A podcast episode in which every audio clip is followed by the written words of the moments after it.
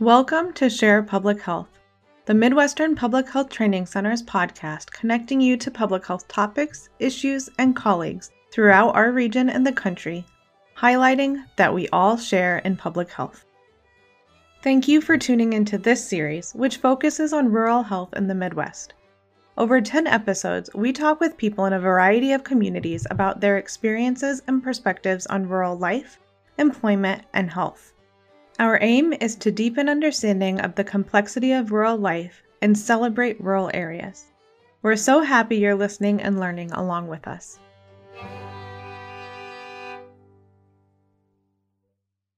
Welcome back to the Rural Health series of Share Public Health.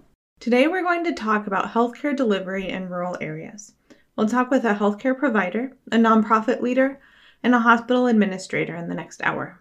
I learned a lot in these conversations, and I'm glad you're joining us. Our first guest today is Dr. Jessica Williams. Dr. Williams is a dentist at River Hills Community Health Center in the southeast Iowa town of Ottumwa. She tells us a bit about her background. I'm originally from north of Chicago. Um, I went to um, college at Howard University in Washington, D.C., and then back to Chicago um, for dental school. And then I applied for the National Health Service Corps program, and I ended up in Ottumwa, Iowa. Um, but that was by my choice. So some programs are a little bit more flexible than others, but um, when I was looking at places to apply to, Ottumwa really stuck out to me, and I applied, and so here I am. Not to state the obvious, but Chicago and Washington, D.C. are big places, the third and sixth largest metro areas in the United States, respectively. I asked what the move was like and what surprised her most when she came to Ottumwa. I'll say that it surprised me how how people are it's the quality definitely surprised me because everything is pretty low cost or like i said doesn't have a lot of bells and whistles seem really modern but the quality of a product is still there the quality of the service is still there. And so that's why i really do tell people i'm like it's really great. It's a win-win because it's low cost of living but also very high quality of life and so that's one of the things that pleasantly surprised me about moving to a rural town um, such as Ottumwa. And that is something that I really do try to highlight to people is that, yeah, you know, some of these places have bells and whistles and whatnot, but I would say that, like I said, the quality of the, of the product and the service is definitely meets um, that standard in an urban or a metro area coming again from Chicago to Ottumwa, I'm like, oh my God, this is such a small town. But then once I got there and I learned that people were from even smaller towns and this was a big city for them, I was just like, oh my gosh, it's really all relative. I tell some people, I actually, I always like hearing about some people's population of the town that they're from. Fewer people than who went to my high school. And I'm like, my graduating class was more than the people in your town. I love this part of Jessica's story. She's been at home in a major city and in rural southeast Iowa, but that doesn't explain why she's in Ottumwa. Jessica says she practices public health dentistry. Listen as she explained what attracted her to public health and to moving to rural America. When I was in college, I knew that I wanted to work in a community health center. And so that was always on my mind. And when I was coming to the end of dental school, um, loans, I'm just going to be honest, loans was a huge factor for me. And so um, I heard about the National Health Service Corps scholarship, where you could where you could work in a community health center, but also um, receive assistance for paying off your loans. And so for me, that was a win-win. I was like, oh, this is perfect because I know I, want to work in a community health center. Uh, that's not that's something that really interests me. But also, I would have assistance paying off my loans and so because again i knew i wanted to do the national health service corps and i wanted to uh, work in a community health center i said why not do a national search? Even though i'm here in chicago i could find a clinic in chicago. I was like why not? This is a one in a chance of a lifetime where you get where i could go anywhere in the country uh, so I just did a national search and I just looked at different clinics and looked at their missions and looked at, you know, the opportunities that they had. And River Hills was a great clinic. And I, you know, I talked to them. And so I already kind of in my mind had the mindset that I was going to be in a very rural area or or something like that just because again i was thinking of doing the national health service corps and typically that's what deters people from it is oh you end up in the middle of nowhere. So i had always in my mind thought yeah i'm from chicago i'm used to urban um, settings but i'll probably be in a rural community. So that's why again it wasn't like oh no i can't work there. So that's why i was very open to that possibility of ottumwa iowa um, so, like I said, I just I did a national search, came upon River Hills. The people were just super warm, super friendly, and that's really what drew me to that clinic and why I accepted the offer is just because the people were great.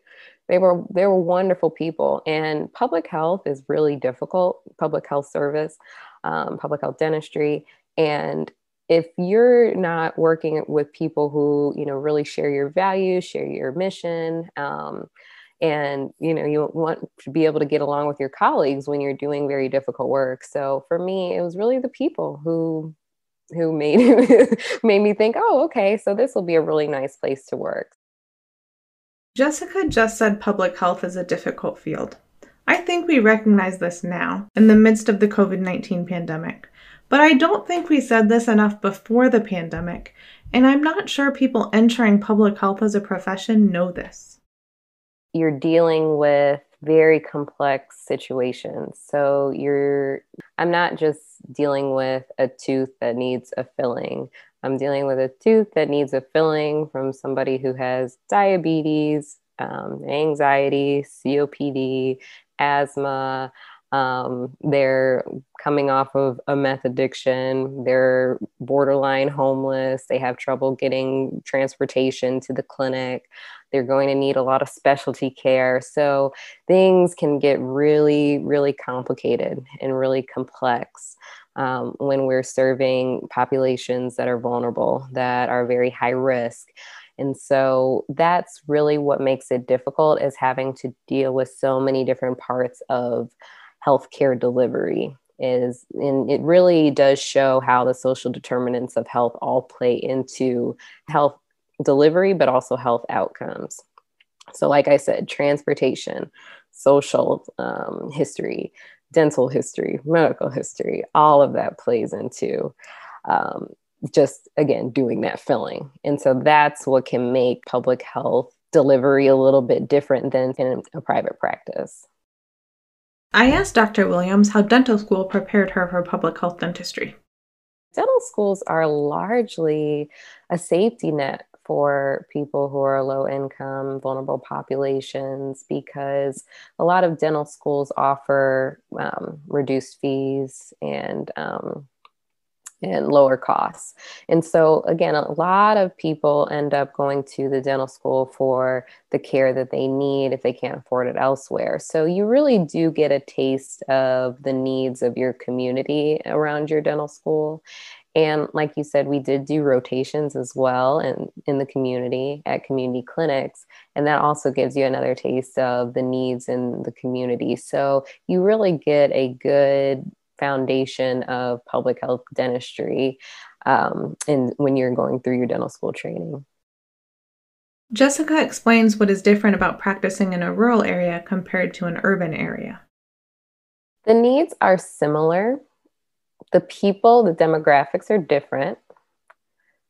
The access to care is also a little bit different because if you're walking down the street in Chicago or Washington, D.C., New York, you'll see a dentist on every block or maybe multiple dentists on a block. But how many people can go into that office for care? How many people can afford it?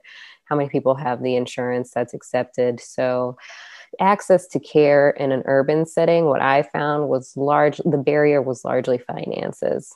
Whereas in a rural community, the barrier is also, it can also be finances and insurance but there are fewer providers. So, like I said, maybe not, it's not a dentist on every block necessarily, but one or two dentists spread out here and there. But if they don't take your insurance, then of course, still you're not, you're not in luck.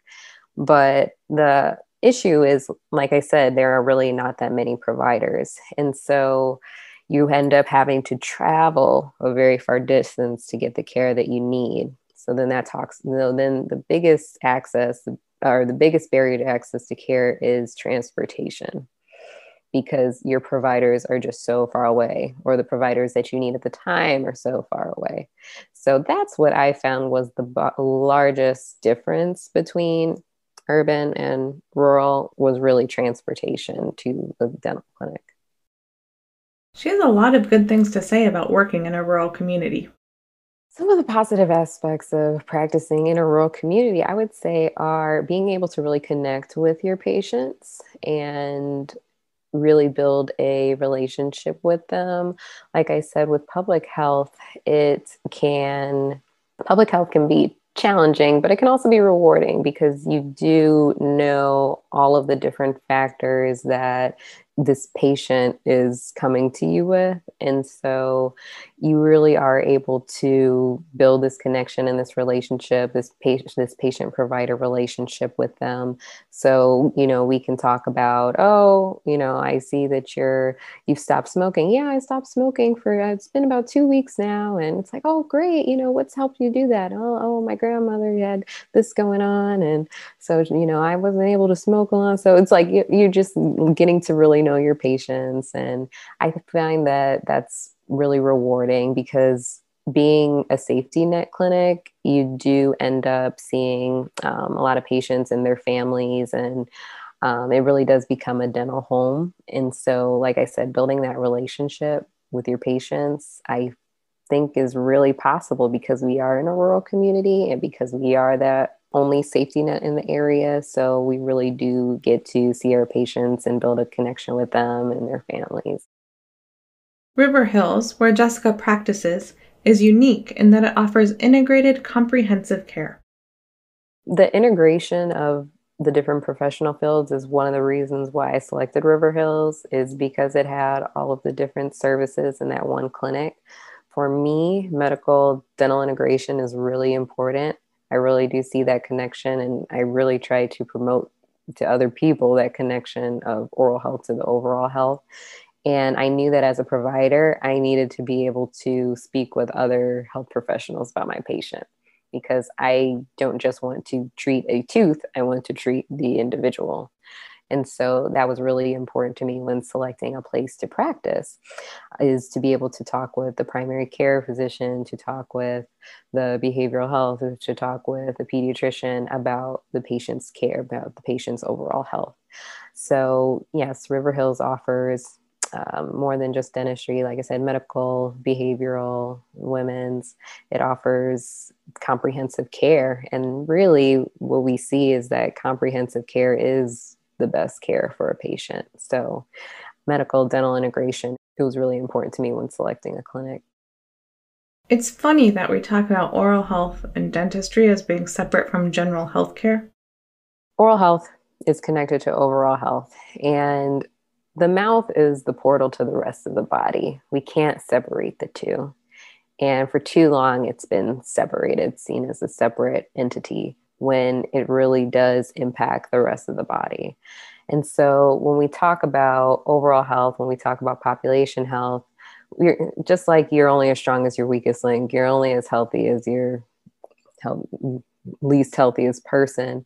And a lot of people, what you'll find is that they're you know missing teeth or that they have had how many emergency how many times have they been to the emergency room in the past year for a dental problem so those are all things that you can really evaluate in the community to get an idea of the health of that community Earlier in our conversation, Jessica mentioned that access to care is different in rural areas. She tells us more about where people can go for specialized dental care. It depends on the insurance, honestly. Um, so, a lot of patients, like I said, we end up referring to the University of Iowa because that is this that's really the safety net for um, our Medicaid populations and people who are really low income can't pay much out of pocket. So University of Iowa is usually our safety net for people who have, who have really specialized needs. Luckily, Iowa is great because they did recognize that transportation may be an issue. So there are options for people to get transportation um, if they do have um, Medicaid. So that's a great that's a great thing. Um, but for the most part, transportation is largely it's oh how do I get up there uh, or I can't take off work because it's also time. So maybe you do have transportation, but you just don't have the time to carve out to travel about an hour and a half, two hours up there, only to have a procedure take about four hours and then have to drive back. I mean, that's a huge, huge chunk of time out of somebody's day. Dr. Williams talks about the importance of programs that exist to help un or underinsured Iowans.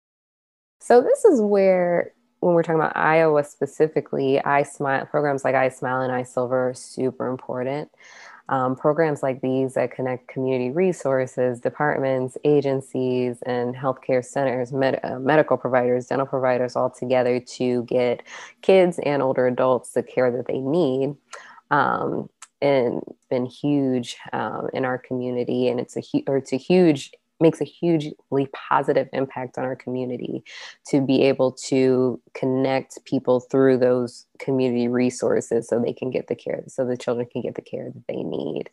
And we'll also find we also found that with covid of course and i don't think this is just our rural communities but all communities have found how important it is to have a connection with your public health department.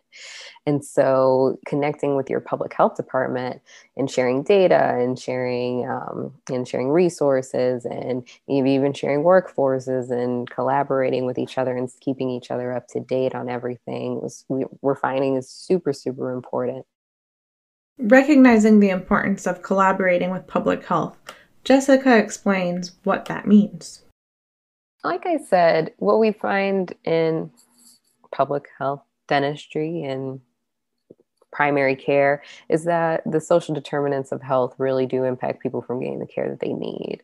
And the health department is the community resource that can bring in different professionals to help again people getting the care that they need so we really need to be a part of that dentists do because like i said if we're going to do medical dental integration then we really do need to start becoming more if not already more involved with the public health department the public health department oversees all health in all things and dentistry is health as well so it needs to be included in that Telehealth is a big topic these days. I was curious if telehealth and dentistry could ever go together.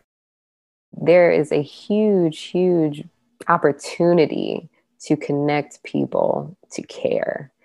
Uh, a lot of times we're finding they don't you don't need you need to actually come to a clinic you just need to talk to a professional and maybe see the professional but maybe they don't need to physically be in the clinic and just think about how many people we can benefit by just allowing allowing them access to those services, those platforms.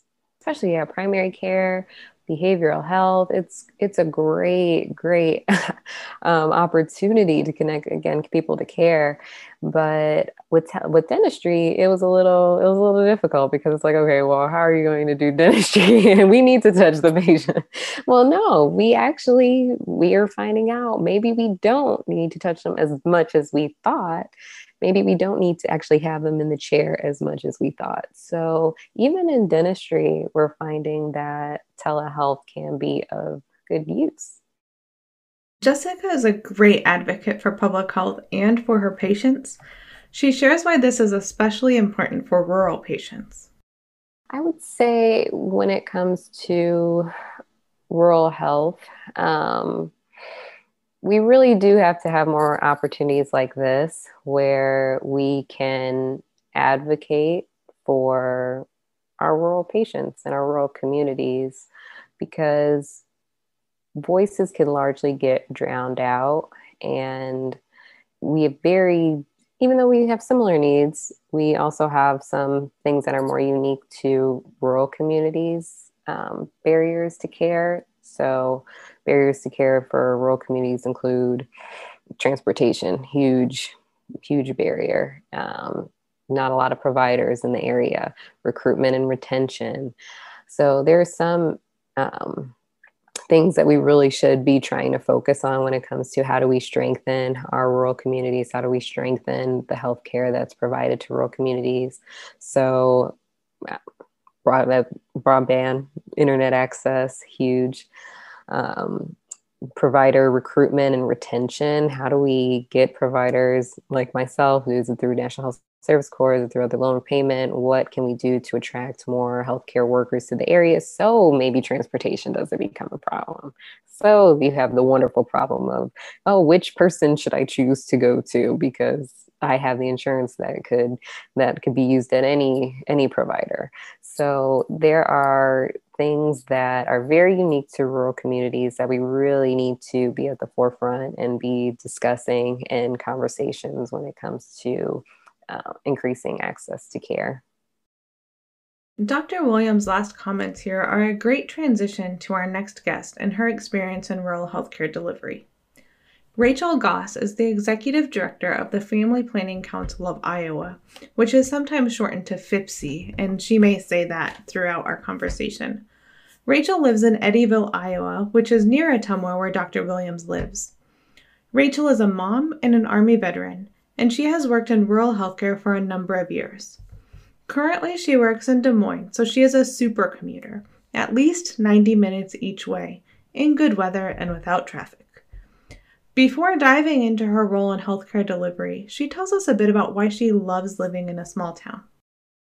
The people really care about each other um, as neighbors and friends. Even, you know, I just think about our our local gas station and you know i say our local gas station you know singular um, or you know Melody's restaurant downtown. When you walk in, you really are treated like family.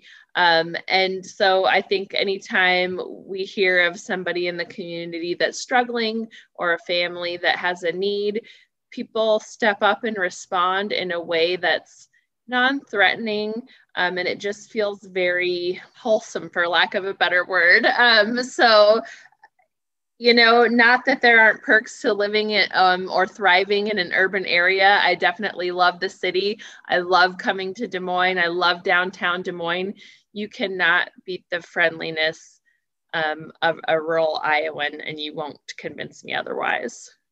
I've only lived in Eddyville about six months, but I was living in Ottumwa for the last five years. So mm-hmm. I have commuted from a smaller community to Des Moines for work for at least three, four years.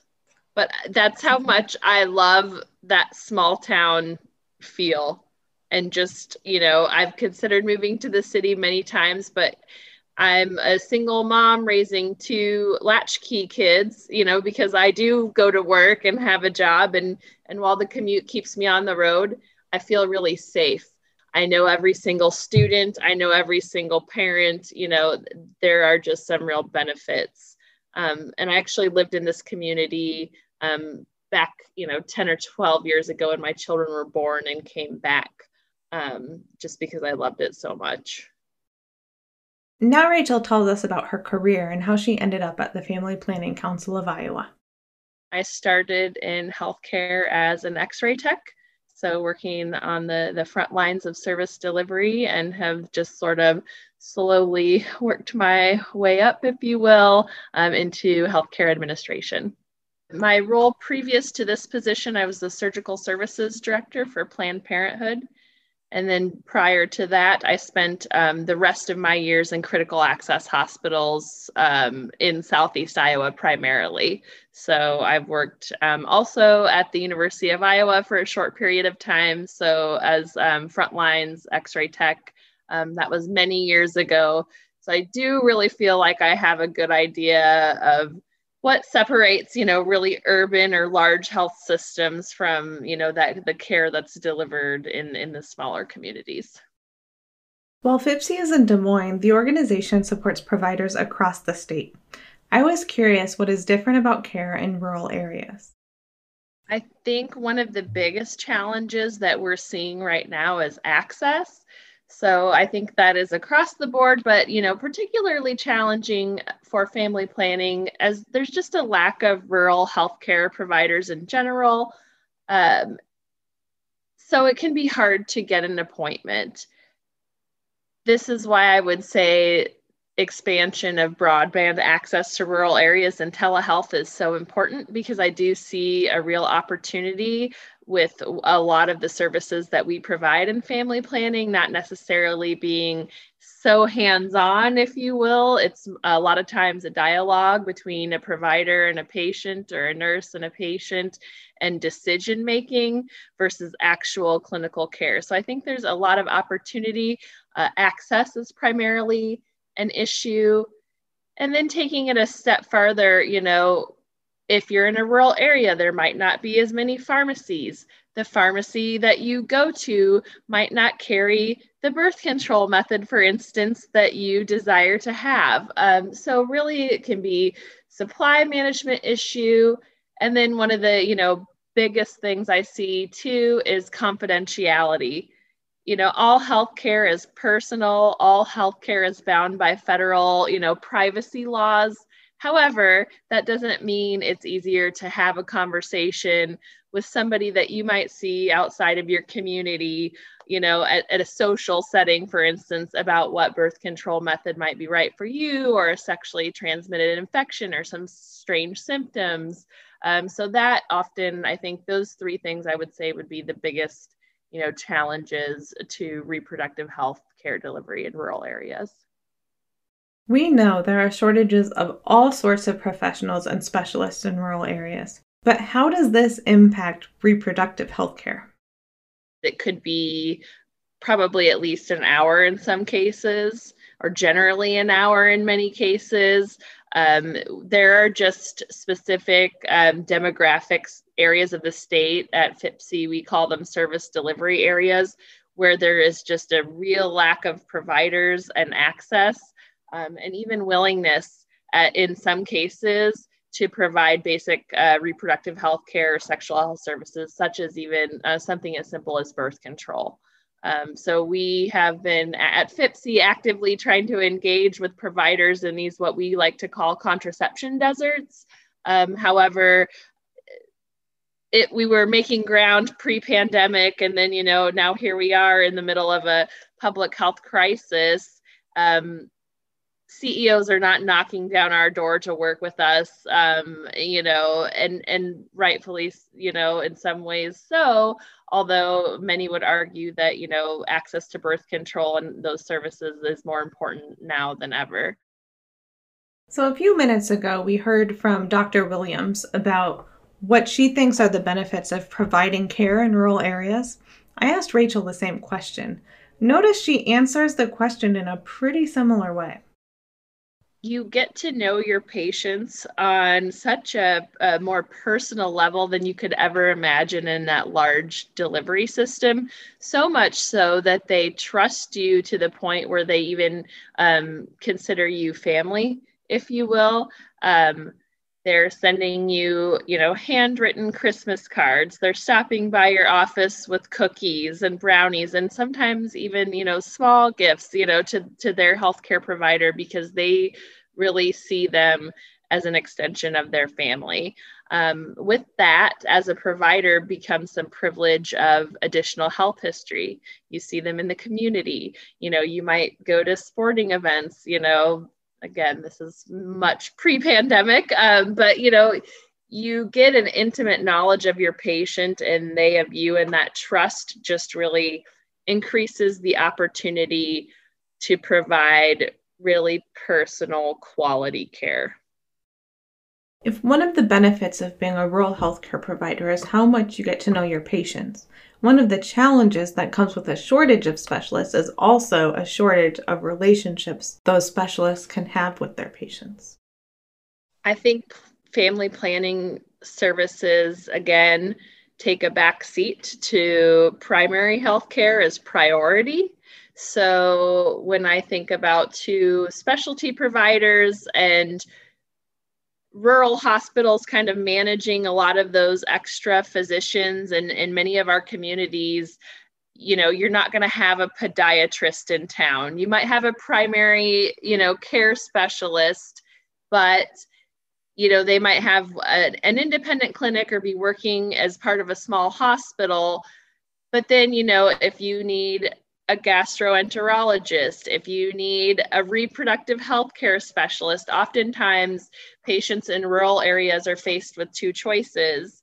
You drive to a more urban area, you know, at additional cost and time and time off work, and we have to think about all those things, or you wait a month or more for that traveling specialist to come through your hospital where they i can tell you you know from personal experience at multiple hospitals the schedules are packed the nurses often come with them um, rural patients aren't as comfortable uh, seeing those doctors that come from the big city um, and they don't have that level of trust established. So you know as a as a clinical worker you can just hear their health history or their story just is not taken into as much consideration i think as it could be um, if they were able to get care you know through someone they knew and trusted also with those sort of traveling physician schedules, something I notice unique to rural areas.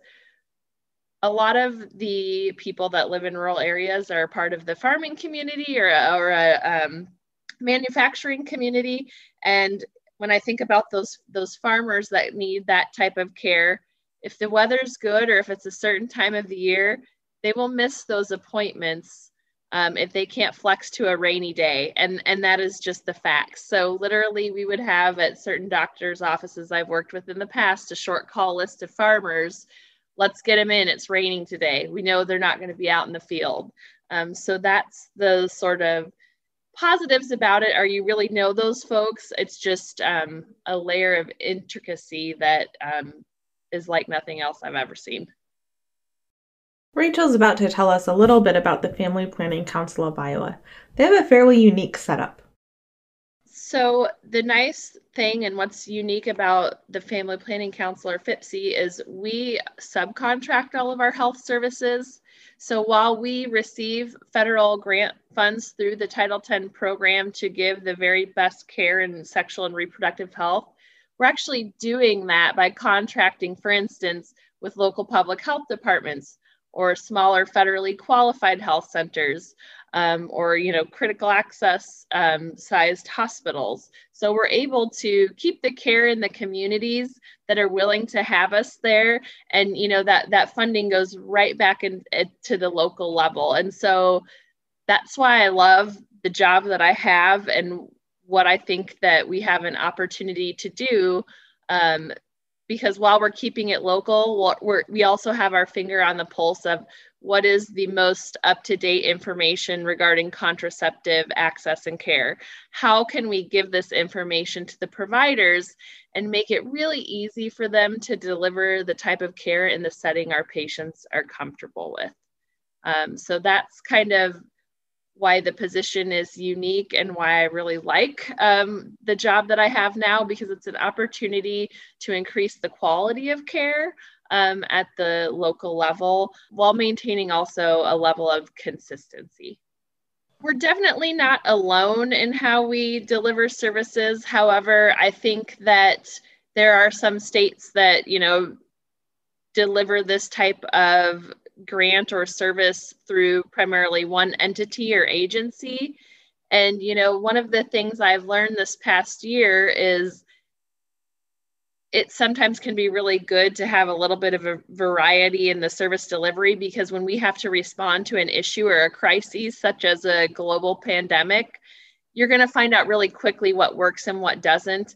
And if the communication is good between all of these agencies, and, and FPCI tries really hard to be that kind of hub to bring all of our agencies back together regarding family planning and reproductive health, what can we be sharing with everyone in a streamlined, succinct way? How can we support these agencies? I have to say, I think when people hear the word family planning, everyone's heads automatically go to, oh, Planned Parenthood is the best and the only place to get, you know, care. Let me say, and I, you know, stated it previously, I, I've been an employee of Planned Parenthood. FPCI wants to be good partners, you know, with Planned Parenthood. We have mutually exclusive um, goals. However, um, they're not the only player in the game. Um, you know, we worked we work really hard um, through the federal Title X program to make sure that rural Iowans have access to care. And um, our network doesn't include um, any Planned Parenthoods at this time. Uh, so I think it's important for people to also understand that, you know, the program that that we are referring to through the federal Title X program is based on your ability to pay.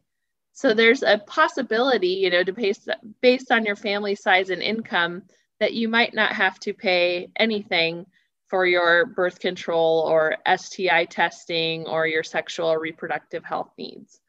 I would also say um, there's two things. So, so that would be one thing I think that's important for people to know is, you know, there are other very qualified people in your community that can that can help you figure out your your birth control or reproductive health care needs.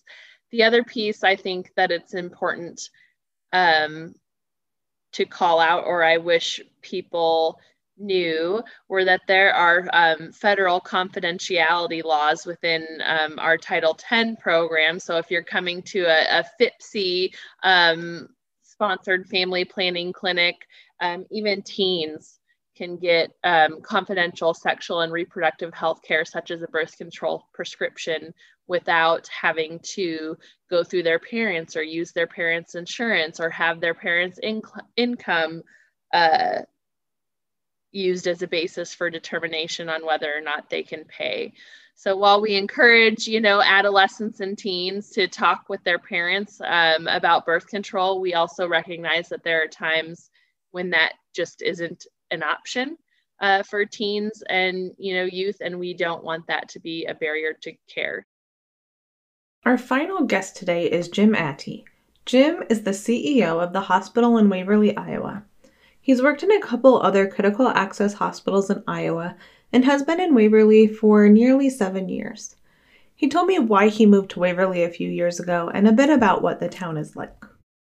Waverly specifically, um, again, I'm from this side of the state, and so uh, it has been nice being this close. But really, it's it's been more about the work.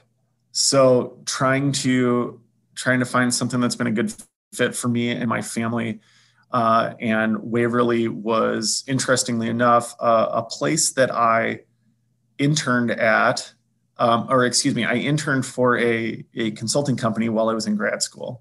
And we had a project with Waverly, and we came up here. And my boss at the time had nothing but good things to say about Waverly and about the hospital.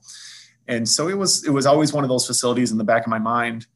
And when the opportunity arose, and we really started looking into it, it it really it really shined. It's a it's a great faci- it's a great facility. It's a strong facility, um, but more importantly, it's a good community, one where I feel safe uh, with my kids riding their bikes wherever they want to ride their bikes. Sometimes maybe a little too far, but um, uh, but they're they're out and about, have opportunities to to learn and grow.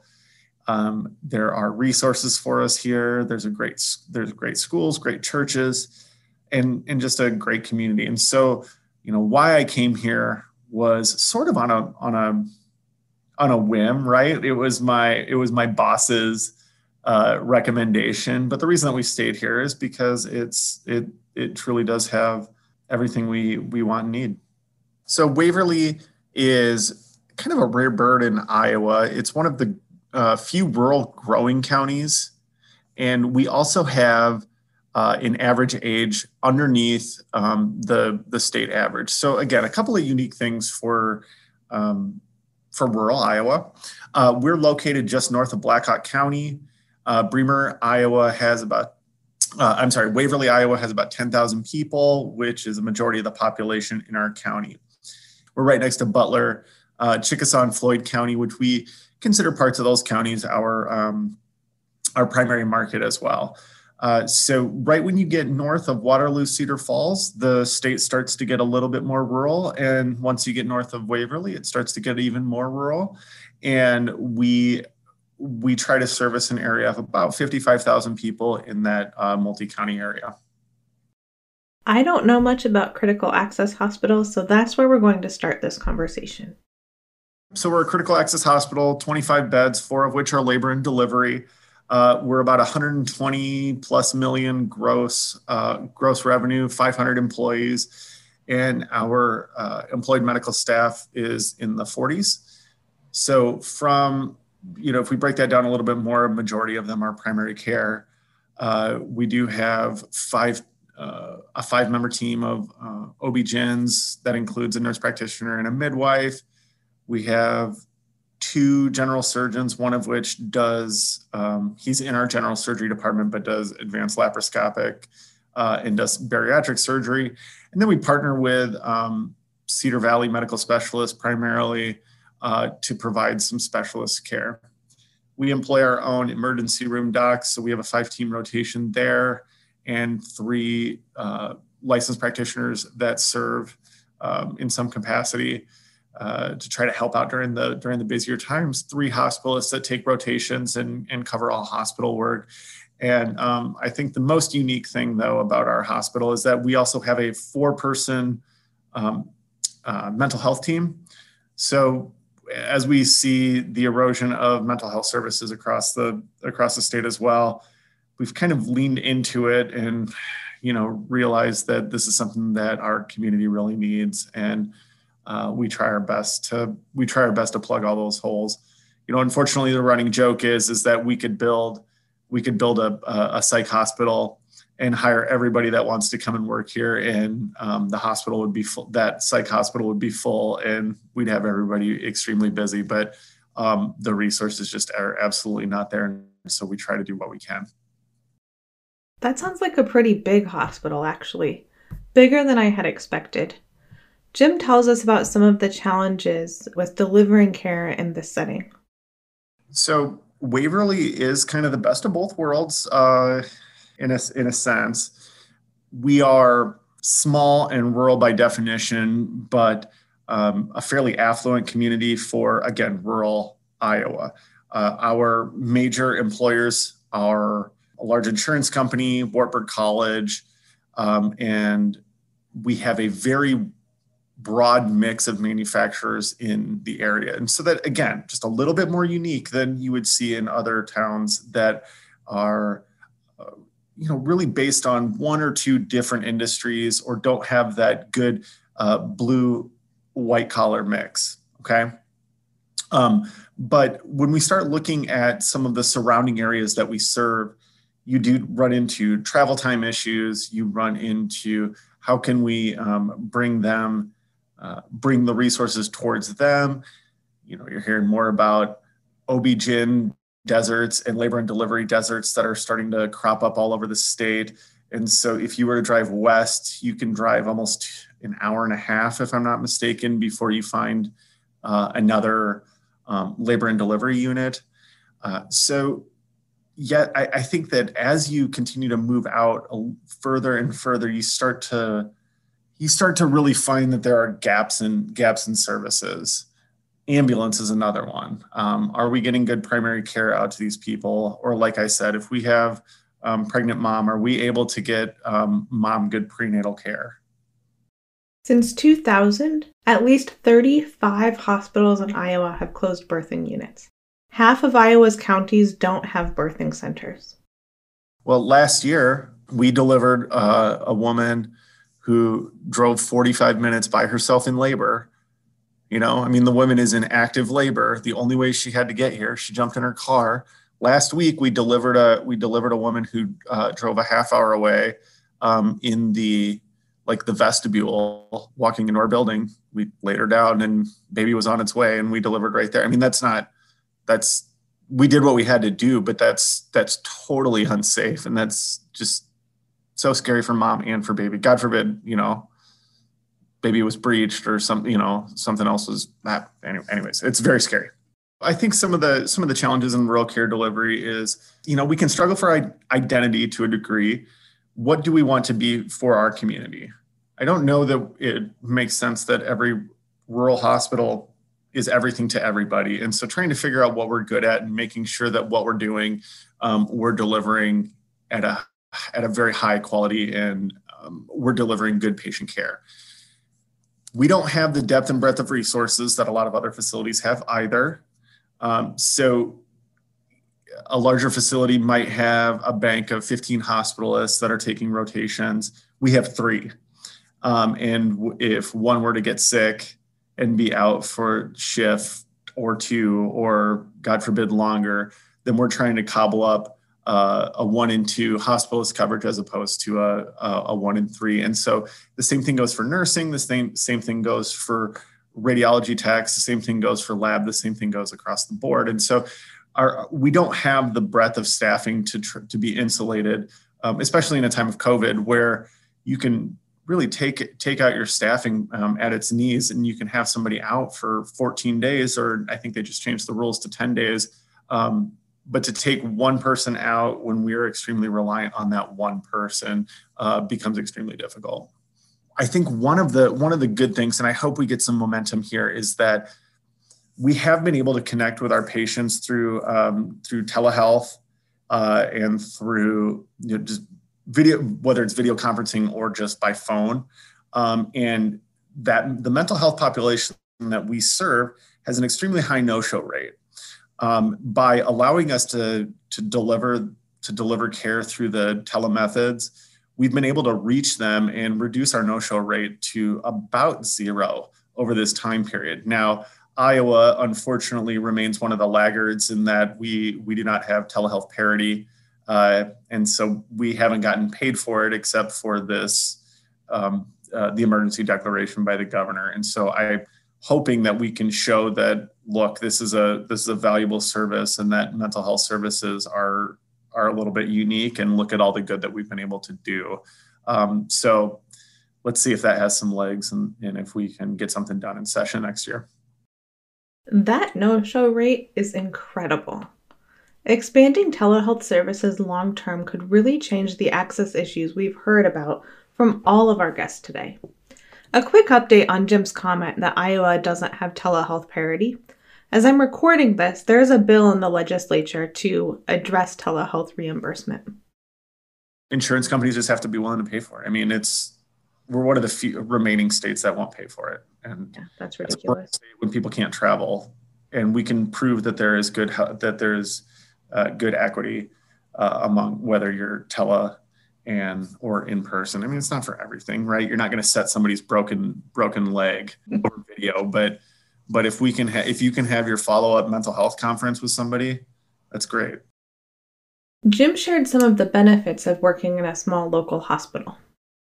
The biggest positive is that your community really knows who you are and is extremely supportive um, if you're doing the right thing, I think the the community, if they love their community, they also love the hospital. They realize that we're one of the foundational pieces.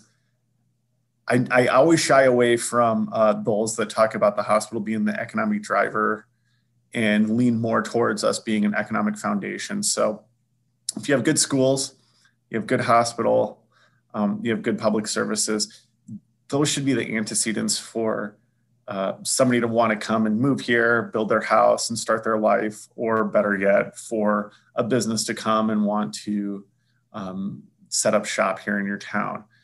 Uh, it, the hospital should be there so that everybody, it should be the springboard that everybody else has to, to help them grow.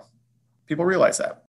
We have the benefits of critical access, but are still large enough and an affluent enough community that we can um, we can try new things and we can continue to try to um, invest in this facility, whereas some smaller hospitals might not have that luxury.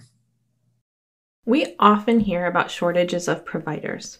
Jim shared his thoughts on how Waverly is able to attract physicians and other staff. I think a few different things. Um, you'd be surprised how many people want to come back to this community. Um, I'm not from here, but I completely understand why those that have been here um, want to end up here.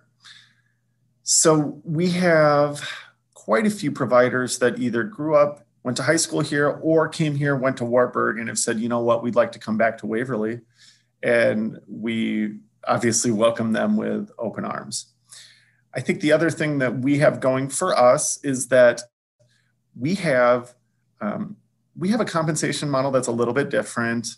Um, we we pay our docs in a, a, salary as opposed to based on um, as opposed to based on production. And why that's important is what we end up doing is we end up valuing the quality of care that they give and we value um, the time that they spend with their patients and we try not to get in the way of their of their ability to connect and and work with the patient. So i don't want uh, a timer going off in the back of their head that says you know what? I've already been in here 10 minutes. I got to hurry up to get to my next patient so that i can make sure that i maximize my my paycheck no we we take that out and um, we put patient care first and i think our providers once they get here they really like that I've been surprised in this conversation to learn about the different services and specialties available at the Waverly Health Center.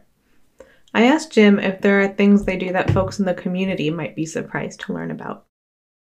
We have a surgeon who is doing um, gastric sleeving process or gastric sleeves, and he's doing them with this minimal, uh, um, minimally invasive uh, procedure. He's one of a just a few in a very, very large geographic area that's doing it.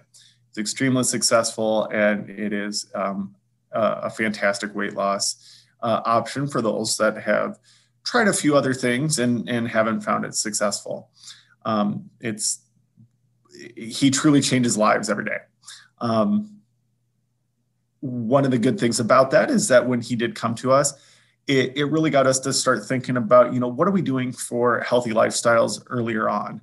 And it got us to think about, you know, do we have our dietitians um, in place, uh, exercise science? Do we have people that are that are helping these individuals maybe curb some of their bad habits or get their weight under control before they get to that surgical option?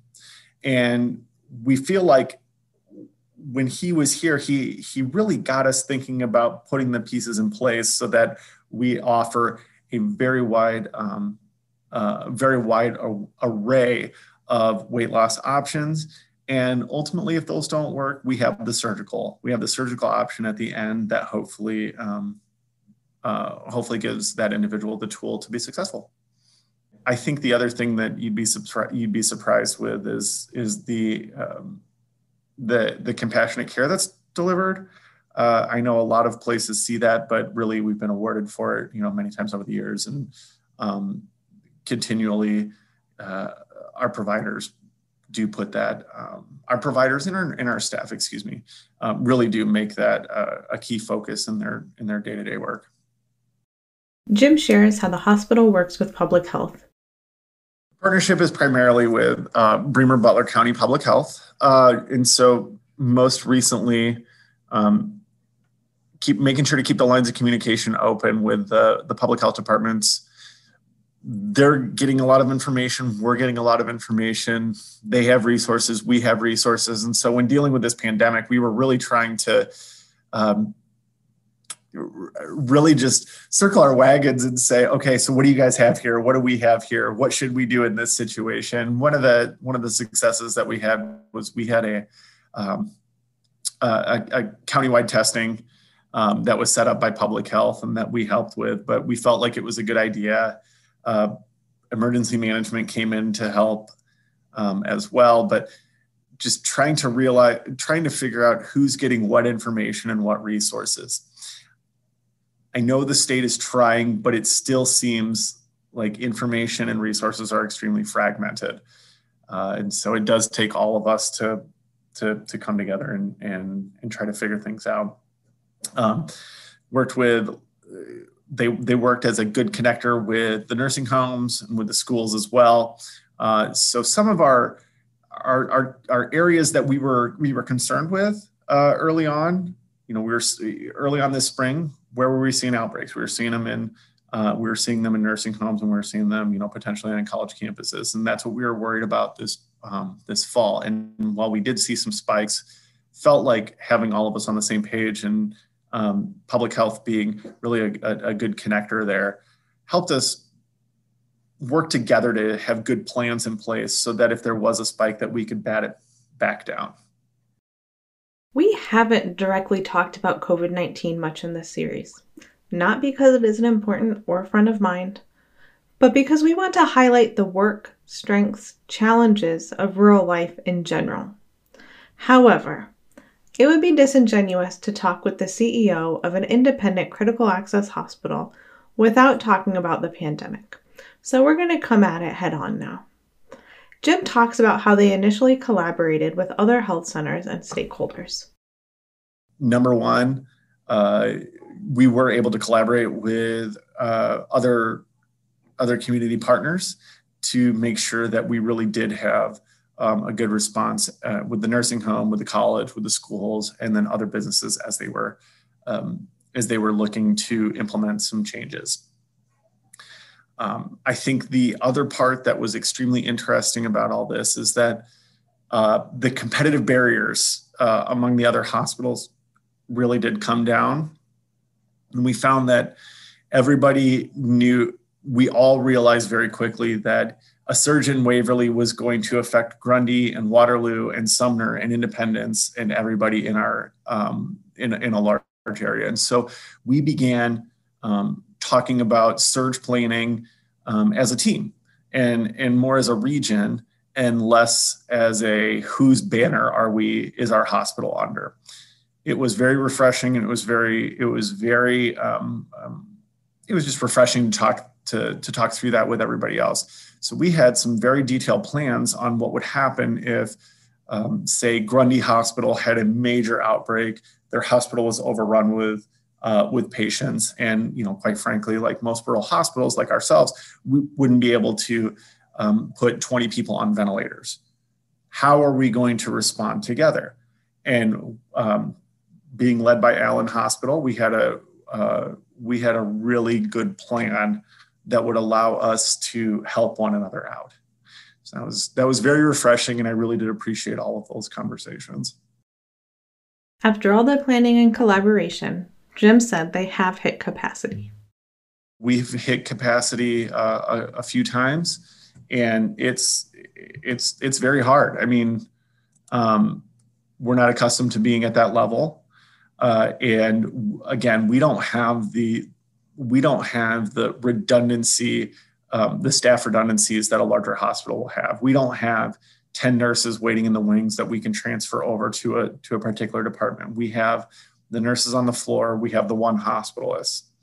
Um, so we're constantly we're constantly monitoring and we're constantly trying to figure out uh, you know what's coming what's coming next and trying to anticipate so that we can move what we can move what little what little pieces we have to move around um, but our staff are tired and they're they've been working extremely hard and we have nothing to offer our staff anymore. And so we're constantly going back to the well and saying, look, we need you to work one more shift. We need you to work overnight today. We need you to stay for a couple more hours. And um, I, I'm I'm just very thankful that our staff has been as willing to really run into harm's way, as you've heard, and maybe minimize their time with their families so that they can make sure that the hospital can continue to respond to the issues in the community.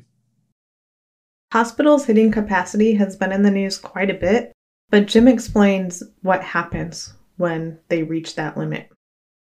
When our floor is completely full and they need care, uh, typically what happens is uh, we put out a call to the local EMS departments and say, we can't take any more inpatient we can't take any more inpatients.